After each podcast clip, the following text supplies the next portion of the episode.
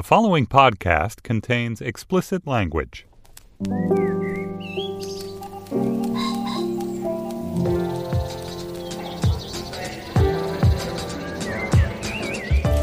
I'm Julia Turner, and this is the Slate Culture Gabfest Neo Maxi Zoom Dweeby edition.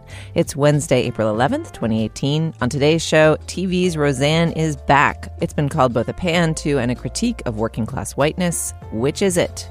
And country singer Kacey Musgraves' new album, Golden Hour, is a critical darling, uh, although maybe slightly mellower than her spiky past work. We will discuss it all with Slate critic Carl Wilson. Then we discuss a wonderful essay in The New Yorker from actor Molly Ringwald. What about the Breakfast Club? We'll revisit that classic and Ringwald's interesting feelings about it in the age of Me Too. Stephen Metcalf is still out, but I'm joined today by Slate's movie critic Dana Stevens. Hello. Hey, Julie, welcome back. Thank you. you. Thanks for holding down the fort. Uh, and special guest Willa Paskin, Slate's TV critic, the host of a very exciting top secret upcoming podcast. Hello, Willa. Hi. Um, have you been spending all your time in this room? How's your how are your mic I've been skills? Here quite a bit. My mic skills are are developing. uh, our listeners know well. They're already quite capacious. All right, let's dig in. The sitcom Roseanne originally ran on ABC from 1988 to 1997, a portrait of a working class family from Illinois, the Connors. It starred Roseanne Barr, John Goodman, and Laurie Metcalf, and the show is now back 20 years later for its 10th season.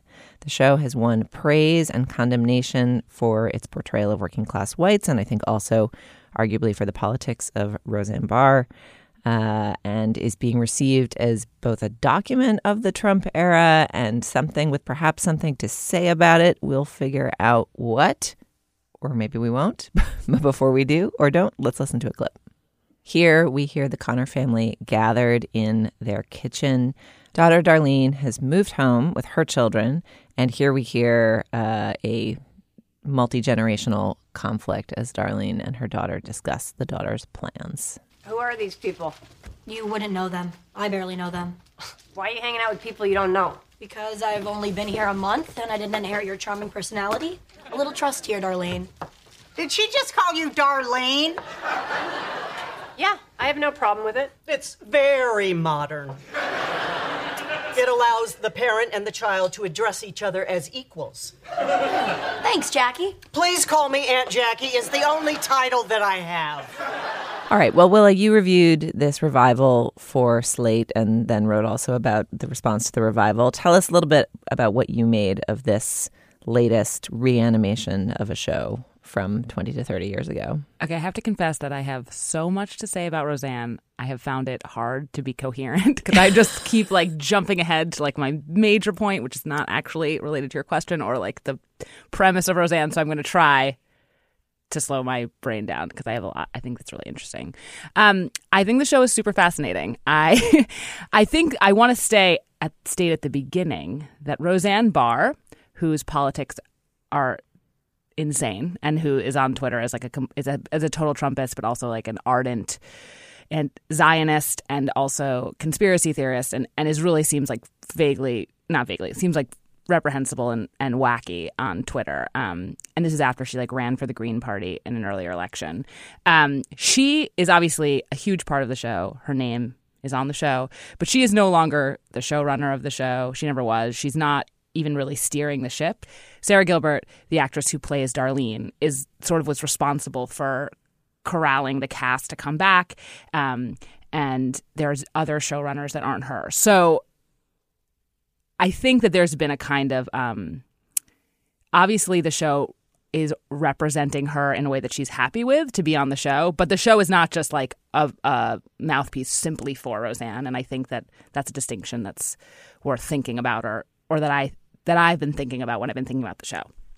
So, I think the show is basically um, insanely timely, almost in a way that's like nauseating. ABC so cannily was like, what show can we bring back right now to solve this problem that we don't have any white working class people on our network, if that's a problem? And they were like, we have Roseanne. And then they were like, let's get it back on the air. And it, it arrived. And then it did exactly what they wanted it to do, which is it got insane ratings. It exceeded everyone's expectations for them.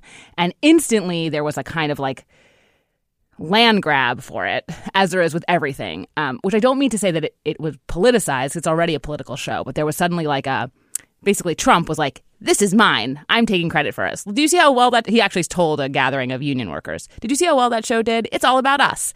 And what happens in our world right now is that like basically then everyone has to take a totally hardline political position on it. Like, is it good for Trump voters? Is it bad for everybody else? Is it anathema to liberals? Like, should we not be watching it at all? Is it totally just saying exactly what Trump voters think and it's a celebration of them? And I think that the show is actually a much more um, compromised thing, which is it's actually. Um, it's a it's a probably a show made by people who are relatively liberal that stars an actual real virulent Trump voter, and it's a kind of brokered compromise between those people, which doesn't, which I don't think means that anyone has changed their mind, but they're sort of trying to all exist in the same space in the show, and I think that that is actually a really contentious question of whether we should be sharing space in that way, and whether giving, um, even giving a mouthpiece to some a character like Roseanne at this moment in time, even if she's surrounded by other characters who sort of don't agree with her, is is okay that was a lot of things. Sorry. no, I think you've put your finger on what's been really interesting about the discussion on the show, which is, I mean, I spent a, a night in the emergency room during my vacation. Every, everything's fine, everybody's fine. But as a result, I watched like four hours of Fox News that I wasn't expecting to in the waiting room. And like, it really was every hour, one new host got up and brought on two guests, and they all talked about what it meant that Roseanne had done so well in the ratings. Like that was 10 minutes of each hour of the show for four hours in a row. Um, and I was like, oh, okay. Like, I guess that's what this is. And the, the sense of people claiming it as a victory for this or that. The Fox News consensus was that um, when we talk about representation in media, we're not talking enough about whether white working class people are represented in media and isn't it great that they finally are? And i mean it really was like exactly the conversation you hear when black panther does well at the box office. And people are like well th- see people think you can't represent blah but once you represent blah blah comes out to watch blah and it's a triumph. And these stupid executives they don't like it was it was word for word what people were saying after black panther. It was amazing. Um and so it was interesting to go in and watch the show with that lens in mind. And then I found that I really liked it. And and that it, I never watched the original. I we like didn't watch Roseanne in my house growing up, but I found the character of Darlene, in particular, to be incredibly um, fascinating and heartbreaking to watch. And this question of what the family was all about to be really moving, strangely. Um, even though the whole thing had this kind of retro rhythm to it of like punchliney jokes that don't feel like actual conversation. Yeah, it's a couch comedy. I mean, it's it, it's amazing how much it feels like the old Roseanne in terms of its tone and its look. Given that that style of multi-camera sitcoms filmed in front of live audiences is, is so old-fashioned, it it snaps right back into that vibe. It is actually funny, but I think I feel about it almost exactly as the writer Roxane Gay does and whatever she, she was for the Times. I think mm-hmm. that she wrote about it, which except that I don't think I loved the old show the way that she says that she did. It was just sort of there. Roseanne was just sort of one of the shows that was on and on one of the few networks that you know I think I even had on my television at that point. So I saw it a few times or many times and sort of enjoyed its comfortable vibe, but never had a strong attachment to it. That said, this show is just as funny and smart as the old Roseanne and engages with some of the same questions of class in a way that Roseanne Barr is right to say, you know, very few TV shows do. But I'm not going to keep watching it because I'm repulsed by the actual Roseanne Barr and her behavior on Twitter and the fact that she's just a person who's spreading dangerous lies and has this huge platform to spread them on. So far, the show is not spreading those lies, but it's sort of a lie that the show is not doing so in a way, right? I mean, as something that we read about this show pointed out, as something that we read about this show pointed out, if the new Roseanne was really true to what politics are like right now and what it is to be a Trump supporter and what it's like for Roseanne Barr herself to be a Trump supporter, Roseanne Connor, the character, would be sitting behind a computer tweeting out, you know, cruel jokes about David Hogg and the Parkland shooting. I mean, it would be so much uglier than what's presented on screen as this kind of wholesome ideological struggle between Roseanne and her sister Jackie. I guess I am really interested in the way that underneath this argument about what the show means and whether or not um, one should watch it is like if we can't practice not being furious at each other in the context of a sitcom, like where are we going? like it just I, I didn't I wrote about I wrote about sort of what how I think that's really like the question under Roseanne, but I didn't like push it further, which is just to say if we don't think that someone and it's not Roseanne Barr, like this fictional character who believes whatever she believes, uh, uh, you know, is a Trump voter, and um, I think the show goes out of its way to sort of soften the edges of that, to sort of per- to perhaps pretend that it's possible to be a Trump voter and not be racist and not be um, homophobic, but. It, you know the show supposes those things. Well, I think the question is whether the show is actually causing a nation of TV watchers to grapple with a Trump voter, or whether in allowing the kind of virulent and unhinged Trump voter Roseanne Barr is to masquerade as the sort of feminist, sympathetic, uh, comfortable with her gender fluid grandson, uh, fundamentally lovable Roseanne Connor that she's playing on the show. The sitcom is perpetrating a lie. It's like making us feel like we're having some moment of political catharsis or the Thanksgiving where everybody doesn't kill each other. But in fact, there is a fundamental falsity to that Thanksgiving because the person playing that character is someone so different that the show refuses to grapple with. Like the show writes the true nastiness of some faction of Trump voters out of itself in a way that makes it all feel false. I mean, is that what's making you itchy about right. it? Or, or makes it seem as if, I mean, even let's suppose that, you know, Roseanne Connor, the character on the show, despite being a, a, a voter for Trump, is in fact supportive of her gender fluid grandson, that she is fine with the fact that one of her grandchildren is biracial. Although I would point out, which Roxane Gay also says, that that character is a total prop on the I, show. I do just want to say that that is true so far, but her father on the show, the character DJ, like has had no storyline either. And I assume that there's going to be an episode that's about their family. Like they've sort of been breaking it up. Like not everybody gets an episode, and it may not happen. But I sort of think that that's going to be one of the. I'm sure it will happen. yeah, There's I've no- only seen three episodes. I mean, I no, so judge where it's everyone's only seen three episodes. I'm just saying, I think that that critique may be totally warranted, but may also be premature. So even if we allow that this character, Roseanne Connor, has these warm feelings toward her family, if the show really wants to be political and talk about what's at stake in being a Trump supporter or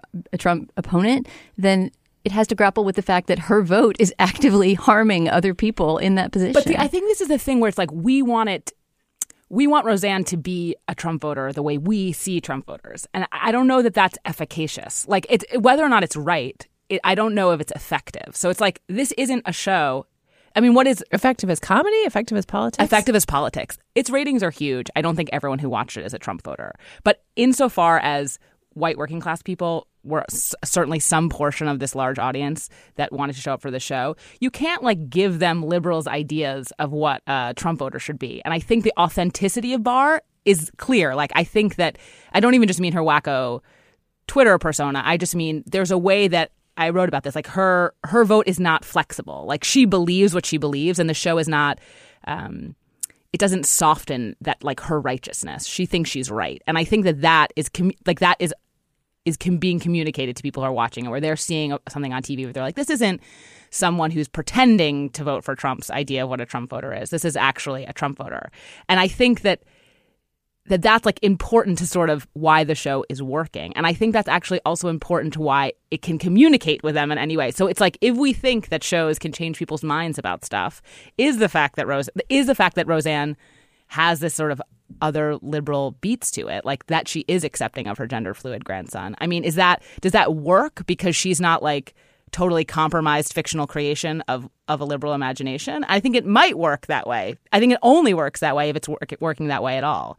I would completely agree with everything you just said. If the real Roseanne Barr were not spreading bizarre, malicious lies about Trump, I don't know, busting up child prostitution rings or something like that. I mean, maybe I'm supposed to nobly separate the art from the artist or something, but like this is a person with an ABC sitcom with giant ratings, right? She has an enormous megaphone and she's just doing the most disgusting things with it. I just, I feel, I would feel wrong to continue watching this show, even though I think it succeeds at what it's trying to do. And even I think, as you say, what it's trying to do is somewhat admirable. I have no problem with you know Roseanne Barr voting for Trump, supporting him, her character supporting him, the show being about her whole family fighting about her support for him.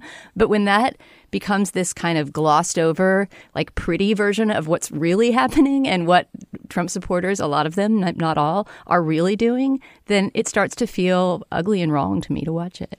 I mean, it does come down to the fundamental conflict that rends various Thanksgiving dinner tables, which, you know, I think we uh, laid out these arguments in the pages of Slate after the election. You know, Jamelle Bouie wrote this piece for us that was like, if you voted for Trump, you are a racist, even if you don't feel like you're a practicing racist in your own life and in the way you treat the people you know, you have fundamentally ushered in a set of political power that will be extremely harmful to people of color. And the show and that is have- a racist act. Like eh, it, it- it's that it's sort of the absolutism of the political act as the moral judgment of the person who cast the vote, which I think is is in my view probably like correct and does not change the fact that the way people act to their own specific family and grandsons and the people in their lives may be different than that. Like it, it's it's an, a really fascinating fault line. Um, But it's also like that's such. I've been thinking about that piece exactly. But the thing is that politicians and networks they don't care about that network. That they don't care about that argument because they don't. They want everybody right. Like they have to ignore that argument. They want voters and they want viewers, and they don't care basically about their politics in that fashion. And actually, as sort of totally uh, morally vacuous and empty as that is, like maybe we need some people right now who are going to ignore the actual nuance of this argument and not just even the nuance, like the stark racism of it, and be like, we have to figure out a way to like I'll, to I'll get be looking at the same and thing. to just get together a little bit because the way the other option for like the other option for confronting the truth of this is like what is down that road? Like violence is down that road. Like intractable conflict is down that road. And that may be where we're going. It certainly feels that way where we're going like a lot of the time. But that you know this is the this is the other way and it may require like a lot of blindness about um the actual nature of the conflict but that's not that might that might just be you know more utilitarian and better in like the long run All right. Roseanne as the resurrection of the single hearth around which all of America gathers for better or for worse. Uh, Crocheted Afghans for everyone. yes, the show is really fascinating, uh, even if you decide, as Dana and Roxane Gay have, to never put another cent of their attention minutes We're towards to hang out ABC instead. in this show. Me and Roxy will be hanging out. I would recommend that you go watch a couple episodes before you draw that conclusion. Not because I, I think it's unreasonable to draw that conclusion, but it's a really, really fascinating cultural artifact. All right, well, come to facebook.com slash culturefest to tell us what you thought of the old Roseanne, what you think of the new Roseanne, what you think of the real Roseanne, and the host of gr- other great actors and actresses on the show. All right. Well, before we get Carl Wilson on here to talk about Kacey Musgraves, we have a little bit of business for you guys. Um, first, I wanted to remind you all of the existence of one of the most wonderful podcasts in the whole Slate Podcast Network, which is Hit Parade by our dear friend and frequent contributor, Chris Molanphy. While I was away, I listened to the latest episode Madonna. about Madonna's Ray of Light.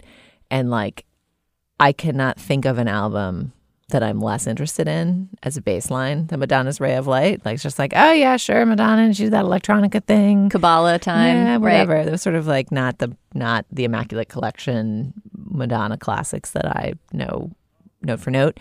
Um, what a great episode! So interesting on the history of music, the history of electronica. It made me want to like play the album nonstop. Uh, think about Madonna's career arc and and talents for reinvention. Like just if you have not been listening to Hit Parade, or if you have but just haven't listened to this latest episode, I commend you. Go now, subscribe to the Hit Parade feed, listen to the Ray of Light episode, listen to the Ray of Light album. Chris's miraculous critic and thinker about the history of music, and it's Professor of pop. So fun to be in his audio presence. So check that out. Um, second, in Slate Plus today, Willa, Dana, and I will be answering a listener question about whether or not you feel compelled to finish the books that you start. Stay tuned for our answer. To hear segments like that and get ad free podcasts, sign up for Slate Plus. Slate Plus is our membership program and is a great way to support the journalism we do. For just $35 for your first year, you can help cover the cost of producing the Culture Gabfest and your other favorite Slate shows. And of course, in return, you'll get extended ad free versions of this show and other great Slate shows and a ton of other great benefits. So if you'd like to support what we do, go to slate.com slash culture plus and join Slate Plus today. All right, let's talk to Carl. Kacey Musgraves is a country singer and songwriter. Uh, perhaps best known for her song Follow Your Arrow, a classic sounding country anthem that tartly encourages you to uh, kiss whomever you want and maybe smoke some weed too. Her third major label studio album, Golden Hour, was recently released and has been garnering critical praise as being an achievement even beyond her much lauded earlier work. We're joined by Slate's Carl Wilson to talk about the new album and the direction that Musgraves is taking. But first, let's listen to a clip from the new album. This is Oh What a World.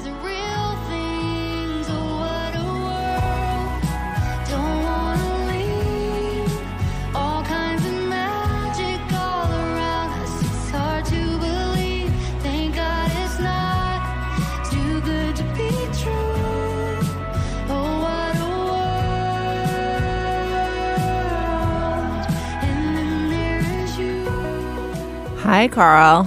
Hi, everybody. Welcome to the show. It's so nice to have you on. It's so great to be here. Uh, tell us what you think of Musgraves. What did you think of her before, and what do you think of her now? Well, I was a pretty early advocate of Musgraves um, back from around 2000, 2013 when her first major label album, um, Same Trailer, Different Park, came out. Um, and particularly the lead single from that, um, Follow Your Arrow, kind of became the more crossover song. But the first single, Merry Go Round, was this kind of wonderful um, portrait of the frustrations and dead ends of small town life and of working class life in America in ways that don't often show up in songs, um, particularly outside of country, but also even in this particular sort of gimlet-eyed way in country and this kind of sense of wordplay and just a sort of dense intelligence to what she was doing along with you know at the time she was just um, 24 and so along with this kind of very carefree feeling um, spirit of a young woman speaking her mind. And so I, I was really hooked early on. And then um, a couple of years ago in 2015 um, her second album pageant material came out. And the problem with that was that it was a little bit more of the same and the kind of messages of tolerance and kicking back against the the prudes and the and the small town morality all started to feel like it was repeating itself. What the lead single from that was the song called uh, "Biscuits," which took a bunch of really cornpone kind of cliches and flipped them on their heads to once again make the point of like let everybody do their own thing. And I started to wonder how much further this could be sustained. And the interesting thing about this album is that it seems like she understood that she was maybe painting herself into a corner as well, and has and has taken a, a left turn or maybe a right turn into a more sort of bright pop kind of sound and, and experimenting a little bit with what her voice can do. I both recognize that what you're saying is true and also found the experience of listening to this album kind of boring. Like I want my country music to be the like tart, lyrically dense, funnier than pop songs typically are kind. And she was so great at that. And I, I hear you in your description that um, perhaps there was a little bit of repetition or familiarity in it. And I can also perhaps recognize that this album is an expansive step forward for an artist who will be with us for a long time. But I like listened to this album four times yesterday when I was getting back from vacation and going through all my email. And I was just like, I don't care about any of these songs. There's like one song on here that I'm going to add to my mega mix. So wan. What? So wan. Like the whole thing. It sort of just like washes over you. Yeah. One it's, feeling. It's hard to hold on to. It's just this like wash of emotion. And that actually to me isn't about country. Even as she's moving into pop, it seems like she's kind of also holding back. Like she doesn't want to make like she's not doing the full Taylor Swift like these are pop songs. She's sort of finding some middle ground where they definitely have like all the you know, the ukulele noises. Like they have their country bona fides. They're just like mellower. You know what I mean? It's very mellow. It's Well, very mellow. What did you I think? want to stand up for this record. I mean, I, I'm not going to say that I was, for one thing, already listening to it before we decided to do it on the show, just because I heard people talking about it and I like Follow Your Arrow and was interested to hear what Kacey Musgraves was doing. I do think that it is too. Um, when you say that no song stands out, stands out, Julie, I think that would maybe be my critique of it. Is that all the songs have the same mood, which I think Carl in your review you, you compared to Anne Murray and maybe other sort of pop country, you know, artists of of a few decades ago like that. And it does have a little bit of that wash of sweetness feeling, but I don't know. I've had worse experiences than being washed in the sweetness of Kacey Musgraves' voice and her her writing sensibility. Yeah, I mean, along with Anne Murray, uh, that I also sort of referred back to late 70s Dolly Parton in her sort of nine to five period, although, of course, you could respond that there's nothing quite as fiery as that here, but still that country disco feel of that period. And even Olivia Newton John, sort of pre Grease, the, the country crossover phenomenon that she was. And one of the things that's refreshing to me about it is that's just not a sound that we've heard in a long time. Like the closest thing, um, perhaps, is sort of 90s Sheryl Crow at her more country um, ends of the spectrum. And in fact, this album was recorded on Sheryl Crow's ranch um, in her studio above her horse stables. Um, and so there's a refreshingness just to the thinking about what the songs can be. I I would disagree that there aren't songs that stand out, but I agree that there's a feeling of a wash. One of the things to know about this album, I think, is that um, it's her honeymoon album, basically. Um, she got married to Ruston Kelly, a fellow country songwriter, um, in October. And to hear her talk about it, you get the sense that it's not only the excitement of, of newlyweds, but actually possibly, and this is part of the shift in sensibility that perhaps you know she dated her guitarist in her band for many years um, during those first few years of fame, and you kind of get the feeling that this relationship is the first good relationship in her life, and it's kind of taken some of the edge off of that um, sarcastic tone that she had.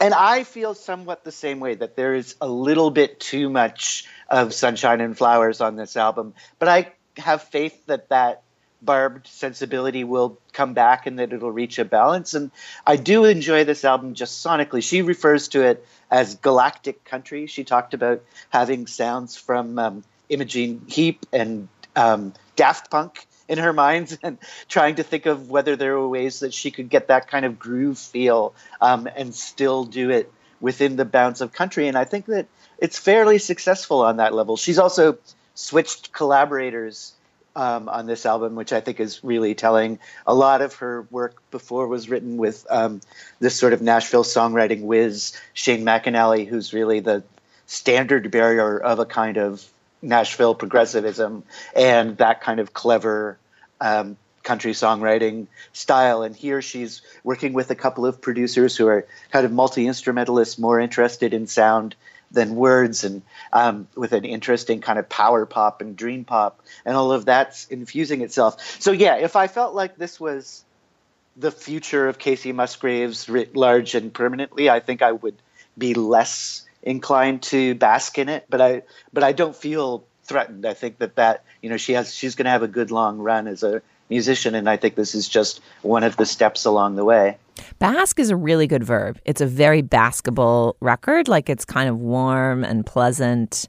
And if you can bring yourself up out of the basking enough to pay attention, you'll find glimmers of interest and sharp language. But it's really chill, like slightly boringly chill. Although I would say it's possible that there's like a hit single on it. I don't know what's actually going to happen to High Horse, but like she's trying to have a hit single. Okay, well, yeah. especially with the reference to Dolly Parton and and the disco revival, why don't we play the opener to High Horse and hear this this potential decreed by some implausibly to me as Song of Summer.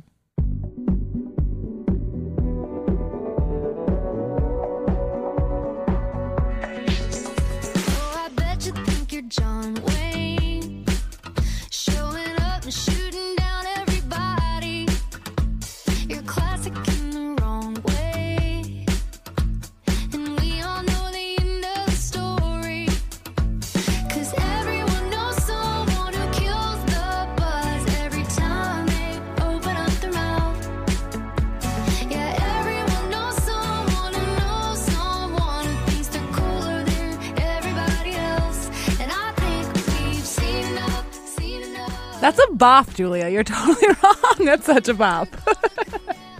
I don't know, man. There's something so anodyne about that. But I like. I think that in that instance, I'm Carl's obviously much more expert, and he's gonna tell me what I should actually think of the song.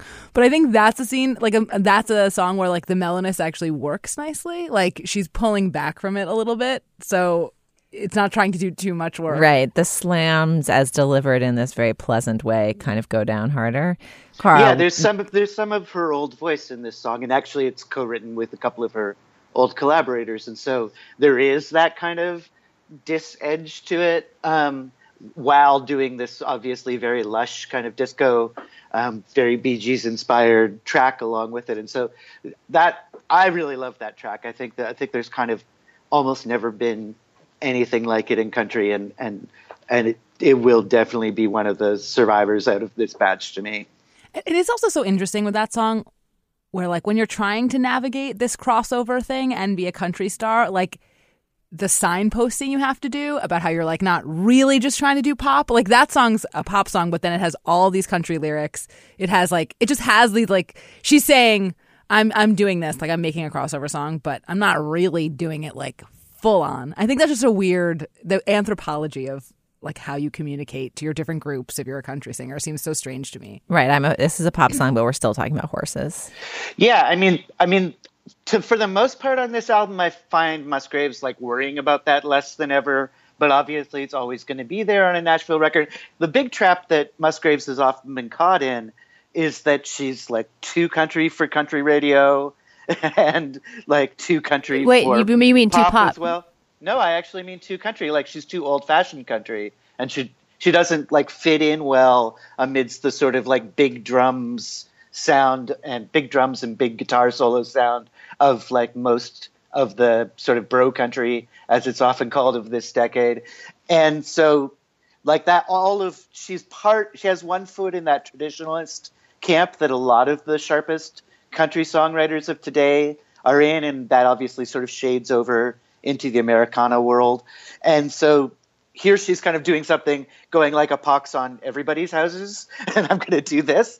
Um, I, trying i think to like slip a little out of that like how country is it trap that she's always caught in Carl, can I ask you about one song that it does seem to me like an outlier, at least lyrically and in terms of the, the themes? You're right that most of these divide up really cleanly into the diss tracks of the bad ex boyfriends, right? Which would be High Horse and Space Cowboy, the one Willa likes. That is a mm-hmm. good song, I think. And then the really romantic songs that are about, you know, struggling for the words to express your happiness in your new relationship, which I'm sorry are just sweet. It's a really romantic album. But then there's this one minute and 18 second long song about motherhood that is just nothing like anything else on the album. And the, my favorite thing about it was that it was so short and mysterious. Can you tell the story of that song if you know it? yeah maybe let's hear a little bit of it before i reveal the secret behind that song bursting with empathy. I'm feeling everything the weight of the world on my shoulders. Oh, Tears don't freak you out. They're just kind of coming out. So this, um, possibly in other places on the album too, but very specifically, um, the muse of this song is LSD.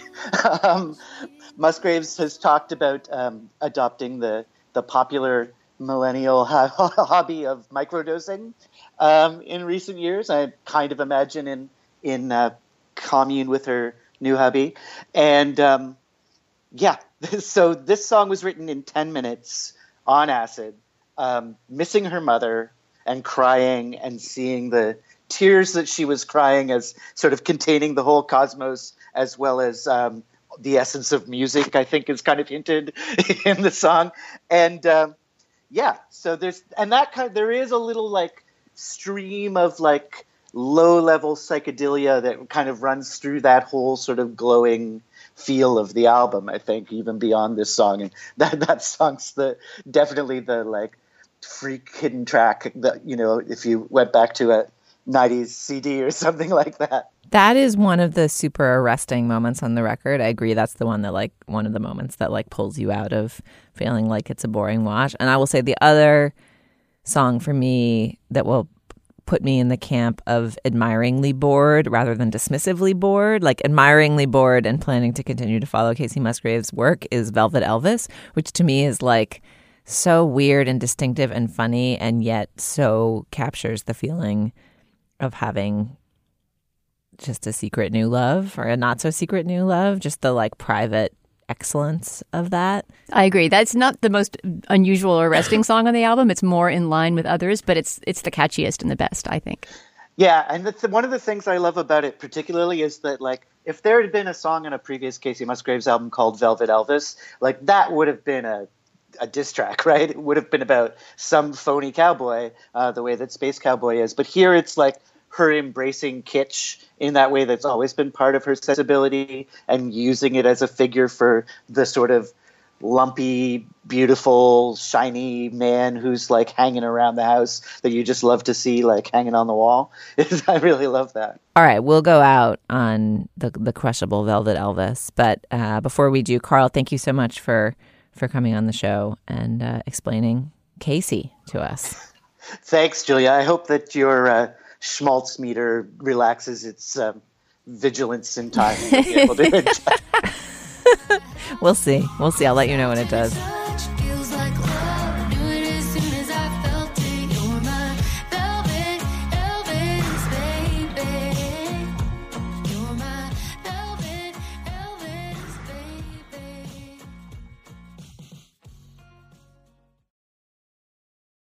This week, the actor Molly Ringwald wrote an article for The New Yorker called What About the Breakfast Club? In it, she talks about showing The Breakfast Club, the beloved teenage John Hughes drama about five kids stuck in detention for a day, uh, to her daughter and reckoning with essentially the sexual harassment that her character Claire undergoes at the hands of John Bender, the uh, renegade delinquent uh, character gathered in the library, uh, and writes, It's hard for me to understand how John was able to write with so much sensitivity and also have such a glaring blind spot. I'm so excited to get to talk about this essay and this film with you guys. It's been ages since I had seen The Breakfast Club, but it was, you know, one of the foundational texts of my teen years. I can't tell you how many times I probably watched it. Uh, it's when I rewatched it last night, I was like, I know every line in this movie because most of them were things that I said amongst my friends, like beat for beat for years. Um, and I hadn't really thought about its sexual politics particularly until I read the Molly Ringwald essay. And I actually found that my initial response to the essay was like, Molly, that's the point of the movie. I think, I thought. So we decided to go back, watch The Breakfast Club, and discuss.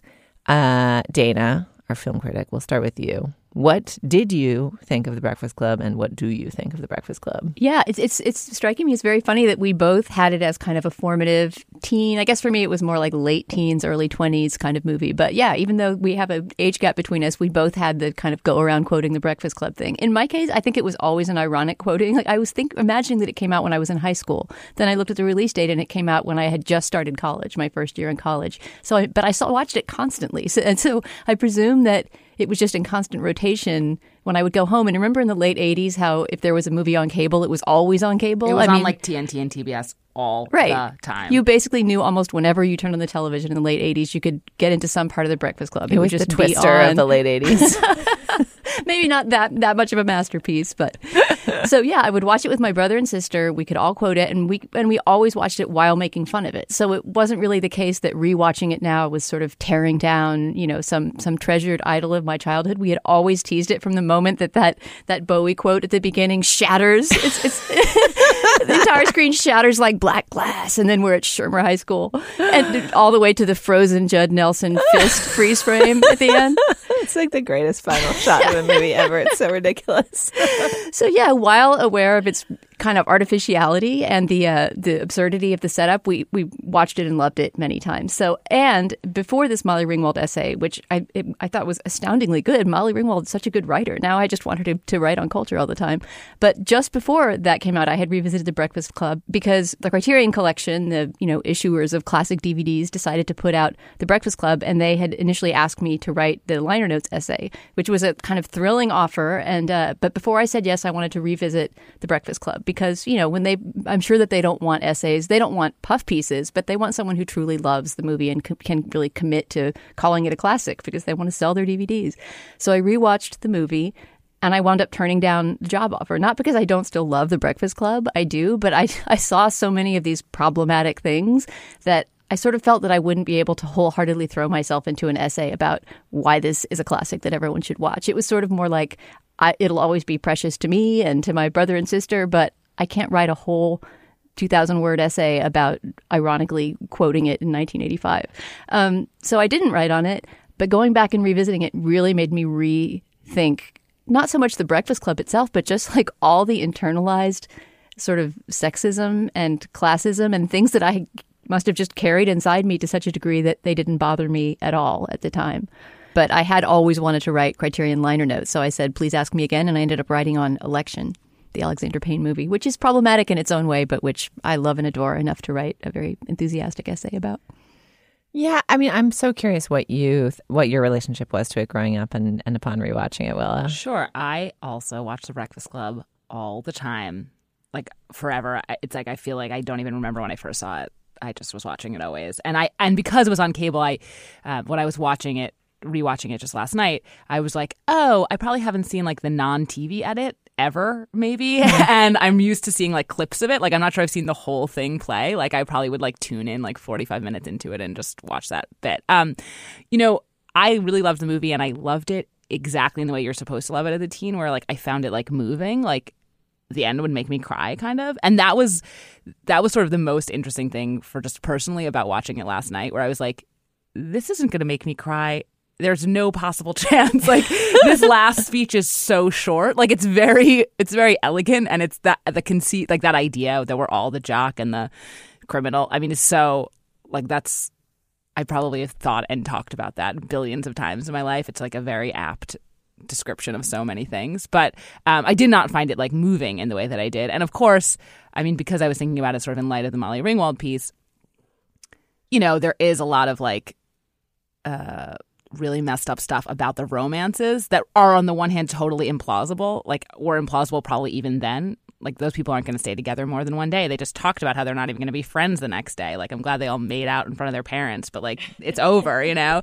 But um but there is but obviously when i was watching as a kid i sort of probably like was actually genuinely like shipping some of those relationships because they told me to and that's how it works. And i and i think that they are um there's stuff there that's problematic and i'm looking forward to talking about it I mean, to tell you the truth, when I turned Criterion down, the main thing that bothered me was not the Judd Nelson Molly Ringwald interaction. it was the ally sheedy makeover It was the Ally Sheedy makeover. I mean, that offended me as a as a young woman. You know, it's Ally Sheedy's character is so great when she's a crazy goth with Basket dandruff. case, the best word choice too. And uh, and her style is great, and I mean, obviously she's got her problems as all those kids do, but she is herself. And there's this moment when Molly Ringwald's giving her the makeover and says, "You look so much better without the black shit on your eyes," and then you hear this little mumbled Ally Sheedy voice saying, "I like the black shit," but of course Emilio Estevez likes her without the black shit. And uh, that moment where she comes out with literally But like a me- pink bow in her hair and is suddenly desirable and valued by the to, jock. To me, it's like the actual boner of that scene is the Emilio Estevez. Like, I think the idea that she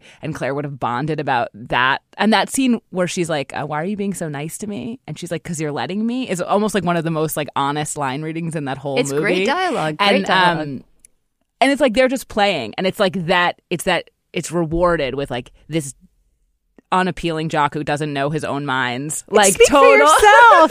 who are his with his like with his ardor. Even though he's very sweet in his way. And I, like I it's, really it's, it's love that the Emilio Estevez character. it's that it's that it has to be it's like it's that everything has to be romantic. You could almost imagine if they were like to remake that movie now. I mean there's so many things that would be different and it would not feel i think we have a real problem with verisimilitude that the breakfast club does not. Like it feels real in a way that a, a movie wouldn't now. But um it just maybe like wouldn't end up with everyone pairing off Well, the thing that here is here is my counterpoint to the Molly Ringwald essay, and I agree. The Molly Ringwald essay is just a beautiful, really smart, really interesting piece of writing that um, I think is powerful in part because she acknowledges how powerful the film was, how moving it was. She talks about uh, having spoken to someone who, as a grown gay black man, described how transformative the Breakfast Club was for him as a kid, and she's like, "Why? There's like no it, the the movies so know, white are so so, straight. straight. so white, so straight. Like how you know how how is it that this movie spoke to you? Um, and the this person she spoke with talked about just the the honesty about the feeling of of being an outcast or not fitting in or not understanding where your place is and and and realizing that everybody else has that issue too.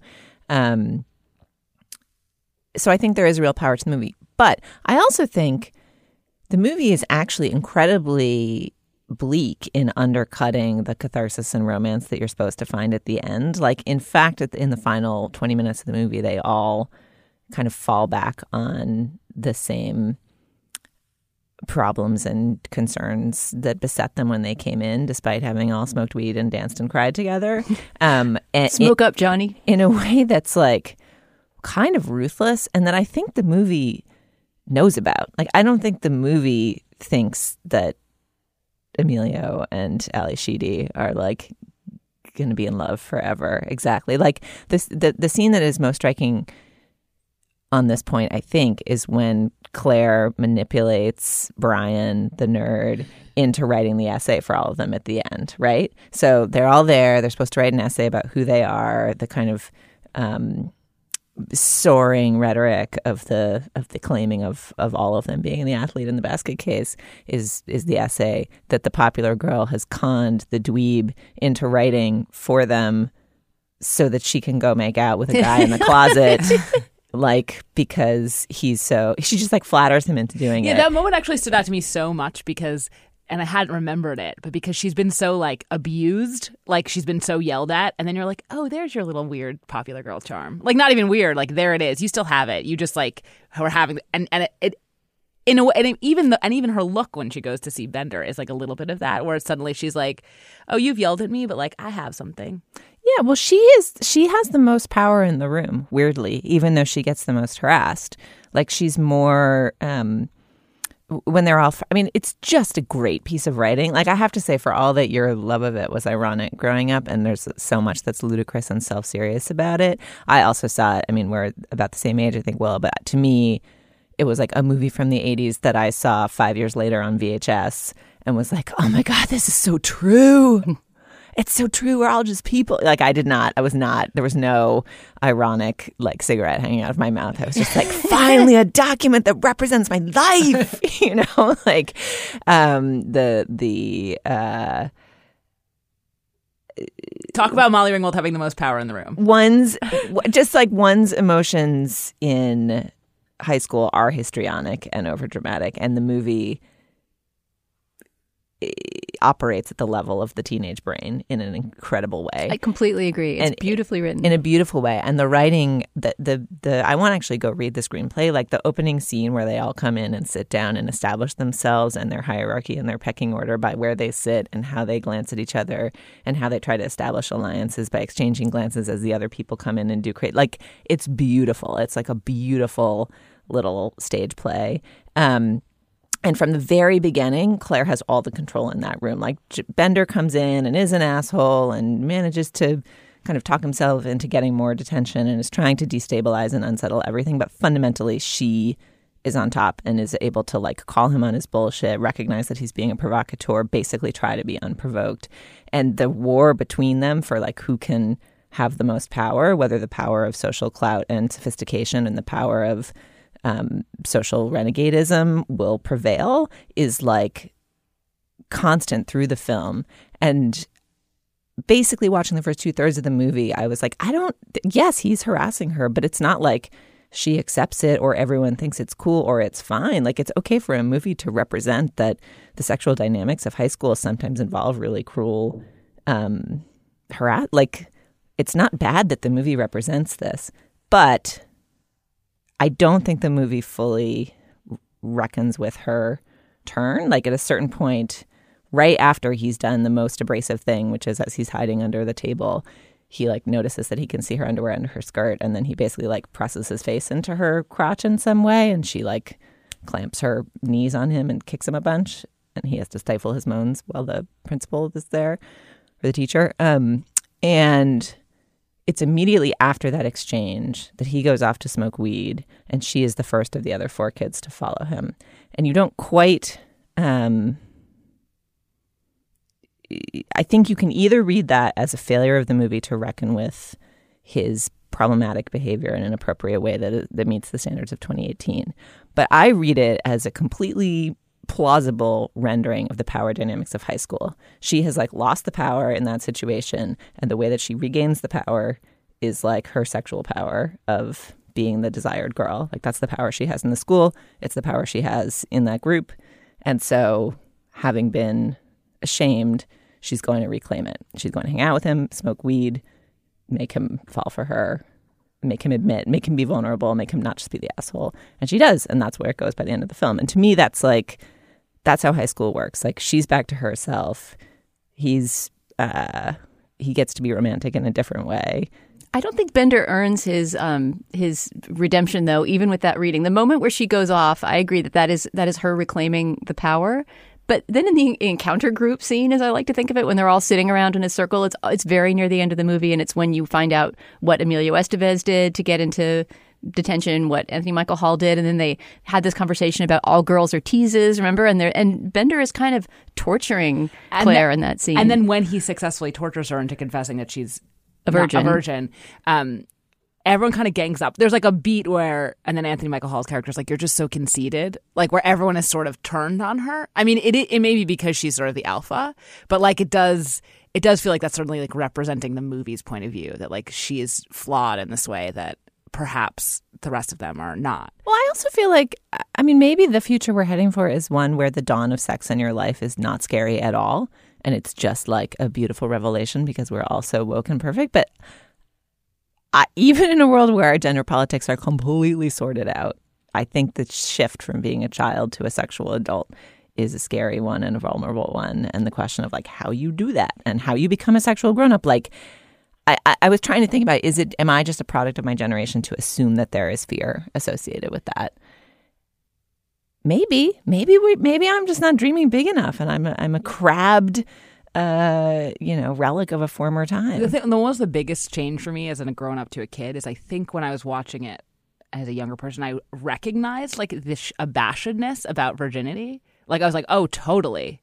You don't want to talk about this. You're embarrassed. But as an adult, I'm like, you guys are 15. Of course you're virgins. like, what are you talking about? Like, how are you even having like a like this is someone Why would- is this even for us? You would you would you would someone would believe you if you said you weren't. Like it does it doesn't it's and that's just like such a different thing where it's like you guys it and which I don't think it, it doesn't mean it's not real, but I was like, you guys are kids. It's I, I didn't think that Brian had had sex with anyone. You know, All right. Well, we have not called shame down upon the head of the Breakfast Club. Uh, it is. I, I think it's an enduring film, and if you have thoughts about it or Molly Ringwald's wonderful essay about it, please come discuss them with us on our Facebook page at facebook.com slash culturefest. Let's endorse. We'll change things up this week. Willa, you go first. sure. I want to endorse the new version of Howard's End, the TV version. It's like a four-piece miniseries on Starz, Ah, and it's awesome. really? It's so it's adapted by Kenneth Lonergan from the E.M. Forster book. Obviously, Whoa. um, you know, the Emma Thompson version, uh, Merchant Ivory version, um, is like also very lovely and casts sort of a big shadow, but it's really great. It's a really great adaptation. Hayley Atwell plays um, the older Schlegel sister, and she's so good. Like I never had loved Hayley Atwell, even though she's been in lots of stuff until now, but now I love her. And it's sort of like the the script the script is like in touch with stuff that's happening now. Like it really is about how the Schlegel sisters are sort of like these bohemians and they've been, um, you know, and these women who are sort of like doing their own thing and they encounter um, the, you know, capitalist Wilcoxes, these sort of very practical people and, and that culture clash. But um, it's not too much. Like it's still the book. like it's still the it's still the story and she, but she's really it's just really great. I really like I I I watched it and I was like I can't write about this. I like this too much. like I don't have anything to say. I just think you should all watch it. So I was like, great, I'll get to tell all of you to watch it too. it's really it's exact I'm really like a sucker for masterpiece theater. Like I love ma- a good masterpiece theater and this is like that and it's like maybe even a little better. Like I think it might just actually be really good. Man, all right. I don't think I ever saw the Emma Thompson, and I read that book when I was too young. Like I read it like as a precocious fifth grader at summer camp or something, and like No, that book is so good. and It's like um, it's like when you're like looking for Jane Austen, but you've done it all. that's probably why I was reading it. it's like Jane Austen, but about real estate, right? It's a great, great book about got- real estate. I, gotta go back and read also, again. also, it may be the best Merchant Ivory movie. It's a really, really good movie, The First Howard's End, with Daniel Day Lewis. all right, I'm gonna go revisit Howard's End in all its forms and then watch the new one. I'm persuaded. Okay, great. Dana, I'm going to endorse a book that I just started that's by someone who's been a guest on this podcast at least once. I think she may have been on uh, a couple times, but at least once while, while I was doing the show. Um, it's Sharp by Michelle Dean. Have you guys heard about and or started Yes. this book? So Sharp is a book of essays about women in literary history who were known for their sharp tongues. Essentially, um, I just started it, so I, I have I can't speak for everyone who's in it, but I know it's going to be about, uh, in part, Dorothy Parker, Hannah Arendt. Um, Nora Ephron is in there. uh, Susan Mary Sontag, McCarthy, Susan Sontag. Didion, It's such a good lineup. So basically, she just chose, you know, some of the best female nonfiction writers of the 20th century and is sort of going through, you know, what they said about women, how they were accepted in their time, sort of what they were as these kind of outlying feminist, uh, sharp tongued ladies. And uh, so far, it's just really, really funny and lively. And if you've read Michelle Dean's journalism at all, you know she's a terrific writer. So um, I highly recommend Sharp by Michelle Dean. I believe today is the release date, but uh, I already saw it in, in bookstores over the weekend and picked up a copy. Uh, that book looks great. That is a great lineup of people to consider and read about. And the cover illustration is awesome too. It's like a bunch of great. I don't, I don't know who did it, but it's like black and white illustrations of everybody. yeah, I'm looking tart. at it right now. Yeah. Tart tarts. Uh, all right. I also have a recommendation for a sharp tongued lady whose book you might read. I just got back from vacation. I spent my ti beach chair time reading uh, Tina Brown's Vanity Fair diaries, which I hadn't read when they first came out. And it's like you will know if you are the sort of person who would find it interesting. And if you're not, I would not recommend it to you. It's like I've heard that it's insanely dishy. it's like, but, but dishy about people who don't matter. Like it's like an, the essence of Vanity Fair. it's basically it's a it's just a great portrait of the '80s and the career of of Tina Brown, um, and it's really interesting to read about sort of how she navigates kind of the power dynamics in her job and in, in the magazine itself and the broader world of Condé Nast and the broader world broader world of like magazine making in New York in the 1980s um, and sort of the beginning when she's getting Vanity Fair started are very interesting on that front. Um, and I'm just getting towards the end of it, where I gather she's about to become the editor of the New Yorker. Uh, if, if if the if the story turns out the way I believe it will, um, and then the middle 200 pages, which is basically just like a list of dinner parties, is maybe a little slower than the rest of it. But she's a really good writer and like funny and tart social observer, and a little bit like uh, if if you are also if, if you've read Howard's End and you've read all the Jane Austen, there's a little bit of tart social mores and manners. Just like there's a many many very delicious sentences um, about how people interact and what's driving them and and the power dynamics there. And I came away. I mean, the whole world she's in is kind of ridiculous and and uh, irreproducible, but uh, it's a good read if you are interested in magazines at all uh, it's a good read. So I think it's called The Vanity Fair Diaries. It's by Tina Brown. Willa, thanks for joining us on the show. Thanks for having me. Dana, see you next week. yes. Is next week our 500th show? Next week is our 500th show. Wow, another thing to get all teary about. I mean, I feel like we can't really do it again since we just celebrated 10 years, but uh, we'll we'll uh, we'll put it. We'll get a 500 candle and put it in a cupcake, and then the cupcake will topple over, and icing will smear all over the felt table. How tablecloth. did we get to 500 shows if we've been doing it for 10 years? We don't do. I guess Well, that there's makes 50 sense. weeks in a year times 10. But we were bi-weekly for the first few years, We were biweekly for a while. for like a year or two at Yeah. the beginning. All right. All right. Uh, you'll find links to some of the things we talked about today on our show page at slate.com slash culturefest. And you can email us at culturefest at slate.com or drop us a note on Facebook at facebook.com slash culturefest. Our Twitter feed is at Slate Cult Fest. Our producer is Benjamin Frisch. Our production assistant is Daniel Schrader. The executive producer of Slate Podcast is Steve Lickteig. For Dana Stevens and Willa Paskin, we'll see you soon.